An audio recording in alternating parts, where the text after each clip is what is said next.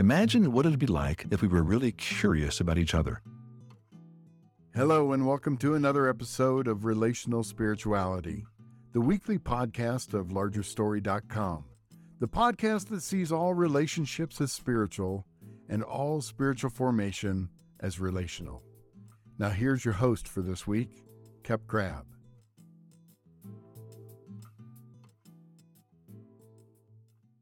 Hello, everybody. Thanks for joining us today on Relational Spirituality, the podcast brought to you by Larger Story. I am joined today by a, a, familiar voice. As you hear the intro to this podcast, you might recognize the voice, but now you get to see the face as well. Good friend of mine and a colleague, Mr. Duncan Sprague. Dunk, thanks for joining me today, man. Hey, Kep, it's great to be with you again. I love being with you and chatting through whatever important topic we're going to talk about. We've been talking about prayer, and we've really been focusing on the Papa Prayer and yeah. kind of looking at the Papa Prayer and in respect to how that uh, impacts our prayer lives and what is our prayer life about. But today we're going to go a little bit off of that, but I think it still stays within the context of prayer. But it's really how do we resolve kind of some of the tensions or some of the conflicts that we run into? And those yeah. might be with friends, those might be with colleagues, those might be with spouses. And where do we start on some of that? I think that's something that I think a lot of people are interested in and no one is immune from. We've That's all had tensions, we've all had struggles.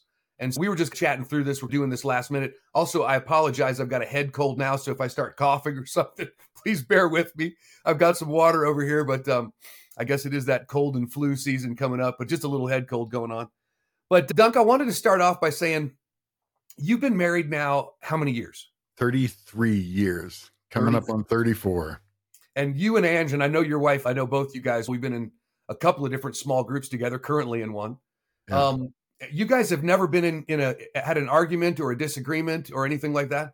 No, it's I love your dad's famous line of we when we get in conflict, she repents and then we're okay. Oh, right. Yeah, I'll put my lightning rod up right now. I was going to say, good thing she's not sitting next to you or something. But uh, yeah, that was that was always dad's joke. Yes. Uh, when he was talking about mom and some of that conflict. Yes. and everybody out there knows that it's a joke. And if you don't, please don't write letters. It is a joke. yeah. No question. And I know Duncan's wife well. She's one of the sweetest ladies on the mm-hmm. planet. Yeah. But you guys, when you go through some of those kind of things, we've talked about this whole conflict issue, and no one's immune from it. We all are going to be uh, mm. subjected to it at some time, and some of us in some depth of ways that kind of scare me with yeah. brothers who won't speak to each other anymore or right. people who used to be very close friends are now can't hardly be in the same room. What yeah. do you do about that kind of stuff? I think one of the first things that I do is I it does drive me to prayer. I and I always have to ask God, what of this is mine? Search my heart, oh God, know my ways, see if there's any wicked way in me because there's plenty of it there that gets in the way of relationships. And I think that's the premise I always begin with conflict is neither right nor wrong. It's inevitable. It's mm-hmm. coming whether you want it or not. And it's it actually is the sign of a healthy relationship where two people come together and engage with one another. I, I know i've done lots of premarital counseling and i stole a line from your dad. I don't know where he stole it from but it, the the common line is getting married is like a tick on a dog relationship. Right. the problem is that there's two ticks and no dog and that's the reality. When you come into a marriage, when you come into a relationship, you have two people that are desperately needy. What's Pascal's famous line? Inside, inside every person is a God shaped vacuum trying to suck life, a God shaped vacuum that only God can fill. And yet, we try to fill it with every person we come across, especially our spouses. And that's why conflicts inevitably show up is because I'm asking something of my wife that she was never intended to give. Mm-hmm. And it's at that point when the collision happens, the marital bliss turns into a marital battle. It's at that point that you start to ask, so how do you work through conflict? And I think the important word is through. Yeah. Well, and I think the thing is you start to talk about marital issues I think of myself with Kimmy. We've been married now going on 30 years. We'll be celebrating 30 years in a couple of months. So so we've got some some experience under our belt a little bit and and we've had our fair share of conflict for sure. Yeah. But it's interesting how when you first get married, you're standing up there and it really is that tick on a dog kind of a mentality. You're excited. What are you going to do for me? You make me feel in a certain way. And then as you go through it, I guess the, the next thing that happens is you get very disillusioned, discouraged. You, you just feel this is not what I signed up for. And then as you continue to move through that, because the one thing, Kimmy, and I know with you and Ange as well, we just said there's no back door here. We're mm-hmm. not ever going to shut this deal down. There's yeah. nothing that can do that. And so no matter what we're th- what we go through, we're in it till the end. Yeah. And which was really interesting because she comes from as a little bit of my wife's background. Mm-hmm. Her mother's been married a handful of times and and currently single. And there's a lot of that. So when she met my family, she thought, wow, this is interesting. You've got a mom and a dad who still love each other and it's just yeah. a fairy tale thing. And yeah. I didn't know anything different. But after 30 years, I think we look at each other now and say we've been through some deep waters. Yeah. But we're really experiencing that that oneness that I think scripture talks about in a way that's new yeah. um, in the last few years, even since your yeah. diagnosis. And and so that's just an interesting thing as we've moved through those conflicts. And we'll talk about how to do yeah. some of that, maybe some thoughts on it.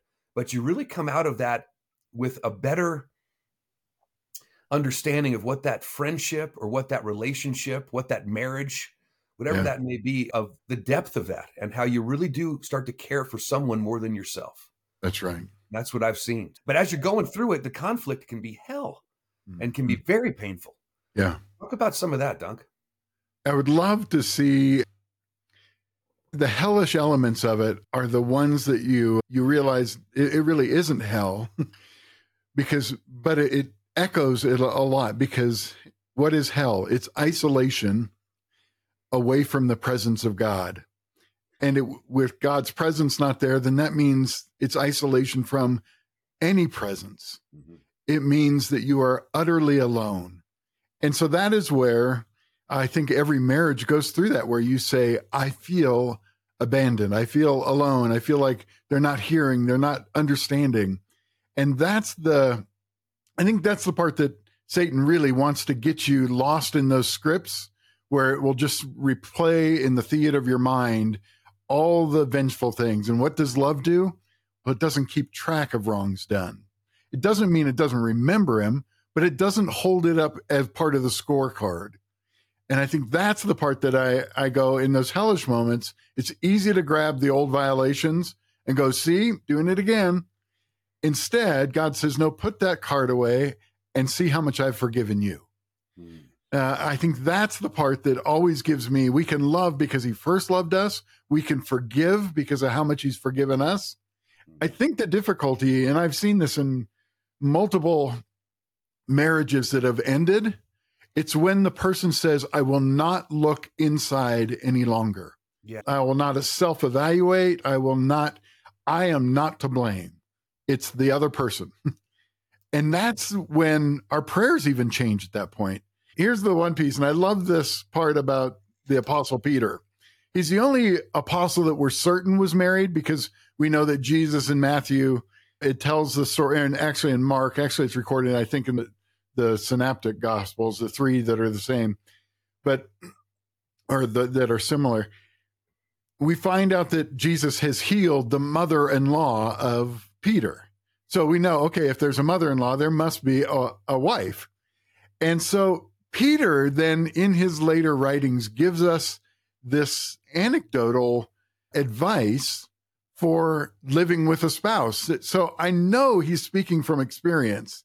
And this is what he says in he has a whole section in First Peter 3 on husbands and wives, but the verse that we really want to camp on because it gives us great advice of what it means to live with our wives. So it says, likewise, husbands, so this is to you and me, live with your wives in an understanding way now, we don't know fully what he means by an understanding way. We have some ideas, but then we always get lost in this next phrase showing and showing honor to her, to the woman as the weaker vessel. we get lost and we go, okay, what, especially in today's climate oh. where women, I'm not weak, but we lose the whole context here. And we get lost in that phrase. It's like a speed bump now in the text. And we don't go on to see why since they are heirs with with you of the grace of life. So it's just that's what it means to honor. They're equal heirs with you in the promise of God, so that, and this is still talking to the husband, so that your prayers may not be hindered. And I sit there and go, we miss the fact of why Peter's saying this. He says, I don't want your prayers to be hindered. So in a month, we're in a quarter that we're talking about prayer. Here's advice to husbands. You want to keep a good prayer life? Live your, with your wife in an understanding way. So here, I just want to unpack what that means. I, I think the physical side is where most scholars land. They say, okay, he, they're weaker in a physical sense in the in that not in labor pains and those kind of things, but just in strength of bodies, bone structure, and all that kind of uh, the mm-hmm. kind of biological makeups. But I think that it's even more the fact that he calls us vessels and calls her the weaker vessel. We're called vessels elsewhere. Second Corinthians says that we're all vessels. God has put his riches in vessels of clay, in earthen vessels. So it's not that there either one of us are stronger strong vessels, neither one of us are. There's weak and weaker. but why would God make weak vessels? if you talk to any archaeologist, they would say when you go, if you find a pristine vase from antiquity, you found a really rare thing because what you mostly find is shards, shards of broken pieces, because every clay pot is intended to hold something, but at some point it breaks, it cracks, it, and our tendency is let's patch it up. But God says, No, I've put the riches in you so that as you are broken, my riches will pour out. And so I think that part of what Peter's after is saying, they're a weaker vessel. So when my wife prays, there is rarely a time that she doesn't end up in tears because her prayers are so close to the feeling of what's going on. We just said goodbye to our son, launched him officially to his first full time missionary job and uh, she was leaking everywhere. Yeah. Uh, and she set an example for me where I refuse to be broken. Mm. She is willing to be broken. So live with my wife in an understanding way that when she is broken and the riches pour out, honor her. She's setting an example for me so that my prayers are not hindered. And this is where I go that I, I think you, the best example is you can look at Genesis look at how Adam's conversation changed with God before the fall and after the fall. Before the fall, oh, this is bone of my bone and flesh of my flesh. Whoa, man, this is woman. You can see that. And then after the fall, he no longer lives in an understanding way of her. He lives mostly in an understanding way of himself. Hey, it's the woman you gave me, Lord. His conversation changed blames it on her. Yeah. Prayer became a point for blame, accusation. Don't let me take any consequences. So I think Peter, as the only married apostle, gives us great advice to live in a world that will break us and then to let the riches pour out. Wow. Yeah, I, I didn't know we were going to go this direction at some yeah. level, Don. That's interesting. Um, as you start to say some of this, because um, even in respect to prayer, this has been my big thought for the last several weeks and, and months, really, is the only thing that we're aware of that the Lord was asked by the disciples is teach us how to pray. That's I'm right. sure they asked him other things too, but, yeah. but the only thing that we've been been told in scripture. And so there's something really important about that. And when you're talking about understanding your spouse with that, with that, without having your prayers being hindered, yeah. That just brings chills to my neck. What does it mean to have your prayers hindered? Right. Where they aren't doing what you're asking of them and praying in that way that allows you to have that connection with the Lord in, in a relational connection. Yeah. That's the whole notion of the Papa prayer. Yeah. How do we meet God? It's so easy to come to God and say, I want this and I want this and I want this. And the whole notion of prayer, from what I understand, is really a legal term. It's to petition. That's right. But what we're redefining it as a, an opportunity to know yeah. to get to know the God of the universe. That's um, right. And how does that then impact how we, when you're in a conflict, yeah. you're having a fight with someone, whether it be Angie yeah. or someone else, how does that then impact that moment? One of the things that I think is I have to know what is my default mechanism when I get in conflict. We oftentimes talk in terms of the when conflict happens, uh, we have one of two responses fight or flight. But I actually think that there's more. We don't just flee conflict, we flee it. We we fight it. Yeah, sometimes we do. Both those both of those are when we are stuck in a in a battle. So I think that uh, 5 gives us or 4 when Jesus talks about or when Paul talks about he's given some to be apostles, some to be prophets, some to be these things so that we might grow up in our faith, so that we might mature. And then he says, by speaking the truth in love. That's what maturity looks like is truth, not pretending, and love, not pulling back. Those two things are always at play in any conflict. So in a conflict, I'm always saying, is this true? I'm going to fight you over the truth of the matter, or is there a value of relationship that's in jeopardy? You you said at the very beginning, friends and brothers and siblings that no longer talk to each other, relationships that have gotten lost, and at some point they've said the truth isn't worth fighting for, and the relationship isn't worth fighting for, so I flee, I run from it. Well, and you said other things too, and I know we, have talked about that, but I always wondered this yeah. And I wondered this in the past. And I talked to a friend of mine just the other day who has a friend who just got divorced after 50 years of marriage. And mm. I just never understood that. Yeah. And of course, I don't know the details, but I, I'm guessing that that marriage has long been dissolved or dead or whatever we want to call it for years. They just finally decided to call it a day. But but I've never understood how someone would put so much time into a relationship like that just to say I'm done with it now. Yeah. And that's where I think the whole notion of the way you're talking about when you feel the spirit leading through you. And I've seen this the last little bit when Kimmy and I've had some conflicts and some tensions is what does it mean to really put her first? And it's been interesting because the fights are different. Mm-hmm. And we've had some in the past, that ones that I'm just not proud of in yeah. any way, shape, or form. And just to be honest with you folks who are watching us today, too, I had initially talked with a couple of different people and said, if we talk about this subject, should we bring? I, I talked to Kimmy. Would you like to join me? And of course, she's not into doing podcasts or anything like that, but she also said, "Do you really want to know how you and I fought back in the day and let all those people know?" And I thought, huh, maybe not. Maybe that's a good point. I handle it very poorly and very immaturely, but I'm seeing us fight now in a different way now. Yeah. That allows us to get to the other side in some ways that are because I really do uh, want her to know that I care about her more. That's right. That's so important to me. You're battling for something different. Uh, uh, this is the thing that I'm realizing, even as you were just talking, I go, before I am a husband to my bride, I am a disciple of Jesus. Yes. And so, what does Jesus says it himself? If you're going to be my disciple, if you're going to follow me, the first thing is deny yourself. Yeah. That's the beginning. We oftentimes put that up as the pinnacle of real maturity. No, the, the mature disciples, they are the ones who deny themselves.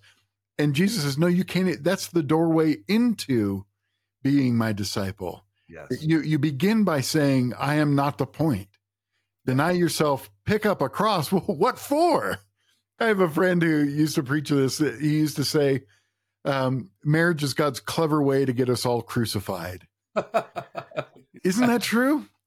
I saw a comedian the other night that, that Kimmy and I were watching, and he's the, the Christian comedian. He said, God says to the angels, Hey, come on over here, watch what I do. I'm going to put this guy together with this gal. Oh, this is going to be incredible.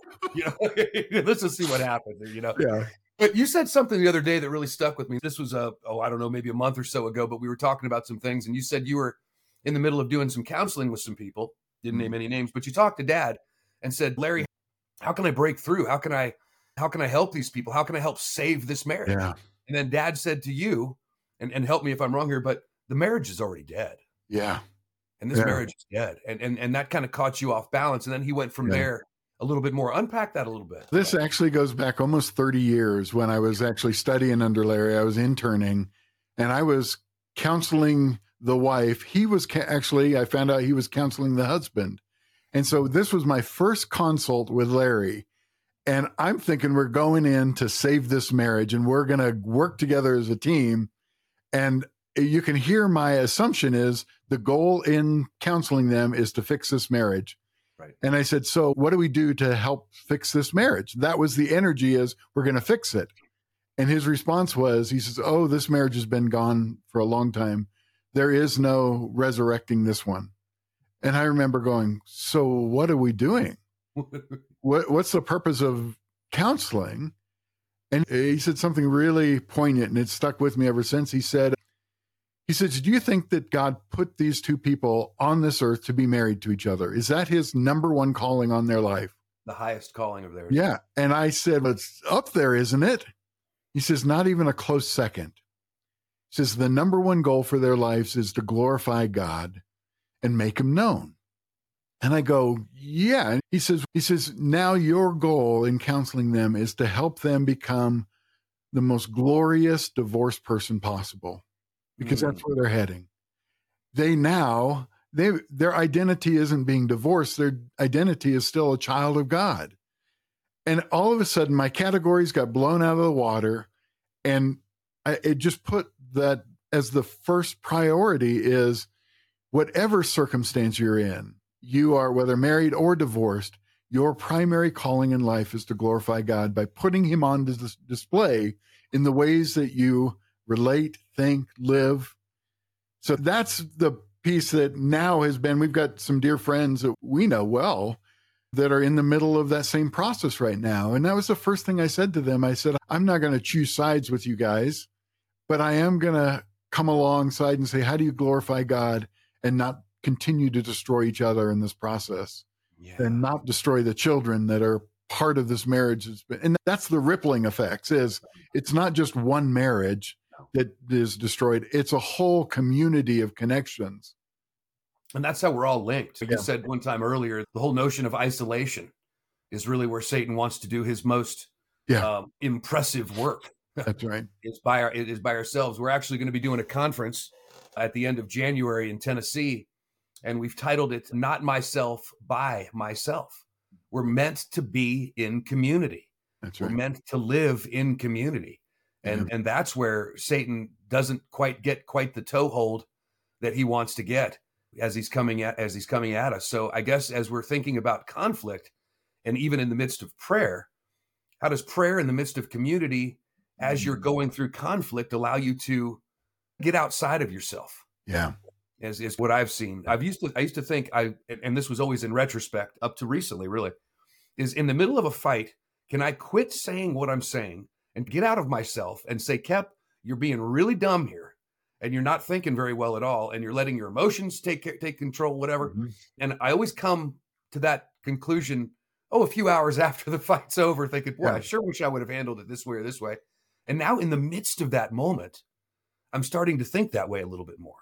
Yeah. And I think Kimmy's responding to that yeah. um, in ways that are even other people, if I have tension with them and conflict, that I think feels feels better. yeah You know, Well, and I would guess that as if we were a fly on the wall watching you in the new ways that you're thinking in the middle of a conflict, my guess is if we get in there and listen to what's going on in your head, there's another conversation going on besides just the one with your wife.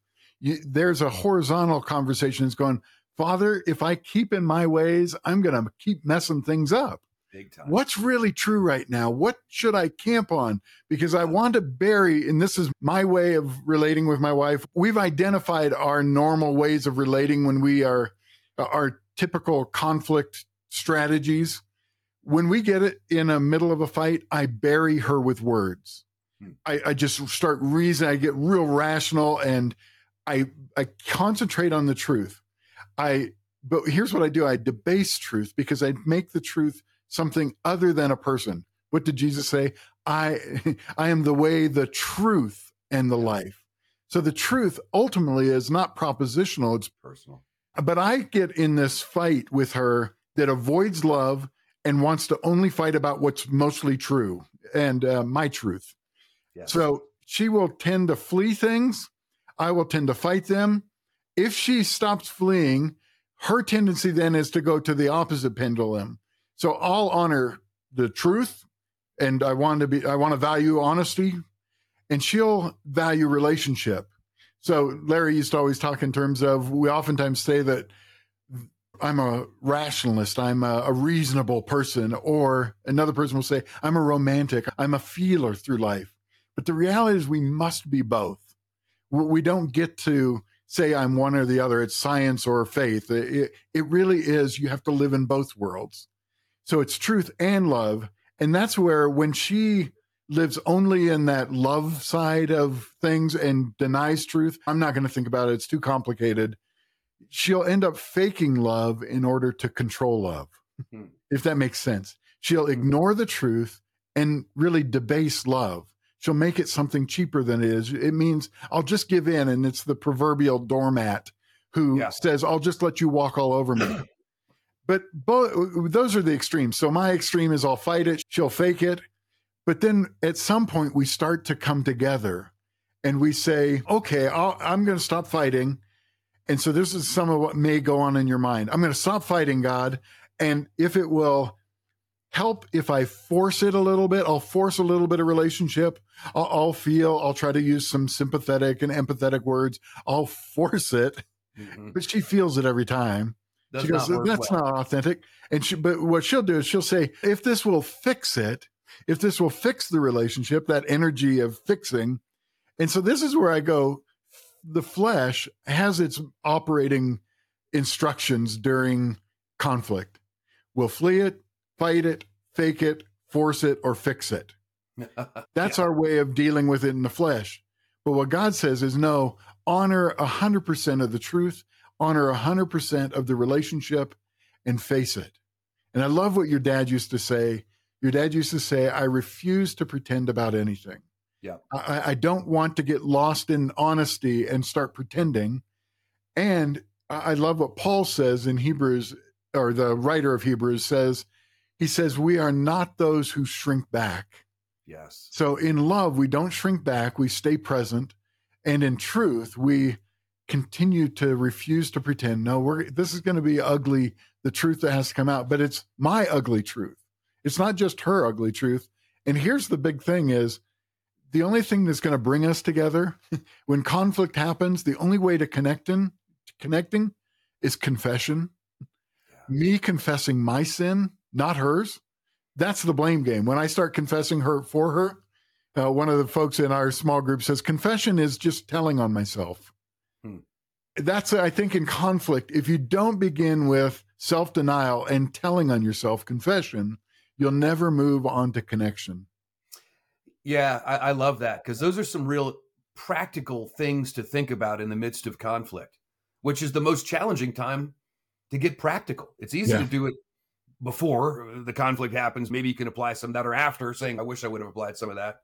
Yeah. But one of the things that I hear you saying too, and that really has been helpful to me, is how do you allow the spirit to lead you in those moments when you're having yeah. this conversation, not so much this, while at the same time having this conversation? That's right. And so, what I've really tried to focus on in the midst of those moments is this conversation. Yes. And that's the one going on in here, which only I'm privy to and him. no one else is privy to that. That's right. And it also allows me to keep this closed. Because, yeah. man, this thing gets me in trouble so much. And I've had too sharp of a tongue in too many ways with too many people that cuts. It's it cuts very deeply. And those are things that I've had to apologize for. Yeah. And, and, and I'm guessing it's not until you've seen the effect that your anger. Uh, I think that's where my wife has been the best mirror for me.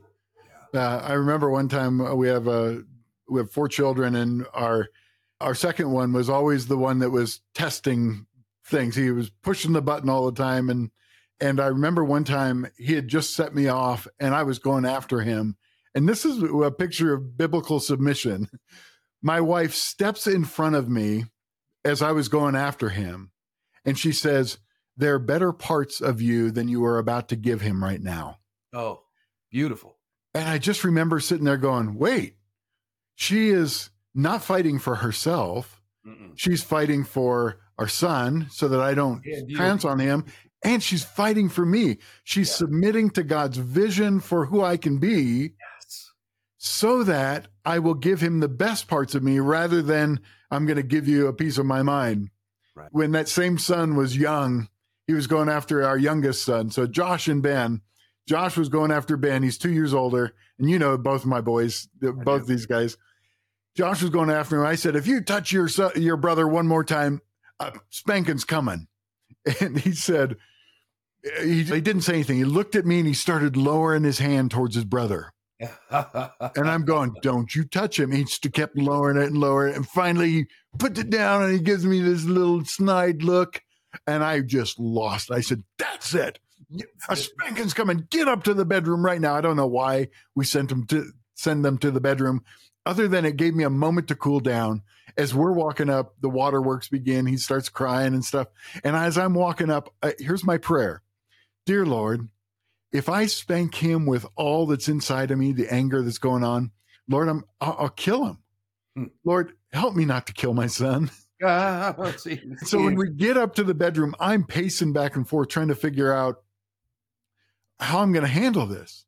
And so this is where you were just asking, how does the spirit, how do you invite the spirit in? I think the spirit will step in um, and just give opportunities for me not to get lost in myself and as I'm sitting there, I'm trying some of the old tried and true thing. I, I tried the old line that every parent at one time at least tries. Hurts me you know, more than it hurts you. Exactly, son. This is going to hurt me more than it hurts you. And we all know it's a lie. I know that when I spank him, his bottom is going to hurt more than my hand. But it was as if the spirit at that moment said, It should hurt you more. Mm. And it just stopped me in my tracks. And then I wasn't an audible voice but the phrase that came into my mind was take the spanking for him. And I internally, I'm having this internal conversation. What do you mean take the spanking for yourself? Take the spanking, lean over. So I said, okay, son, if I spank you for, with everything I've got, I'm going to hurt you. I don't want to hurt you. So I'm taking the spanking. I lean over the bed and he says, What are you doing? Totally confused. He doesn't get it. And this is where real conflict management will not look as much like management as it will look like surrender. I, I'm I'm surrendering to something more powerful.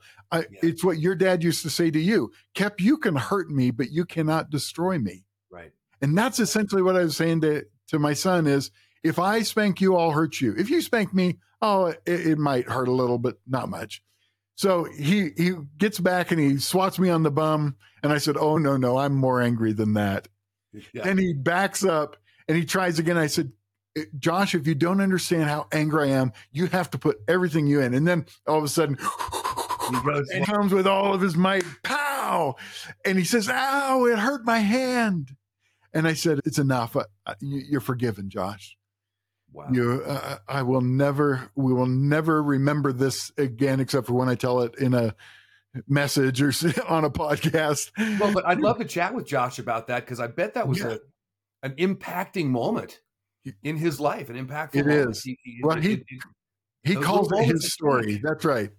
He calls it his story. His story. And that's yes. exactly what it becomes. Yes. It's my story of forgiveness, my story when grace was given to me. Because when he went downstairs, he says to Angie, leans in and whispers, I just gave daddy a spanking. Yeah. And, and my wife says, Why? Oh and oh his God. response then was, I don't know. I don't know. That's the piece where we always end with the grace of God. I don't know why he loves us so. I, I don't know why he died for me, but he oh, did. He took the spanking for me. Yes. That's when conflict isn't managed any longer. That's when conflict is surrendered to grace. Yeah. What a mm. great story. Mm. Yeah, I think that leads into the next thing that we'll chat about sometime is parenting. We both have you've got four kids, I've got two kids. They're adults now. My my oldest is fixing to have her first child here in a couple months, so we're excited about that. But um the whole notion of parenting because that story reminds me of so much of the way that dad thought yeah. about how to raise kids because he wanted to get you to go, huh? Yeah. What Josh said, I don't know why I did that.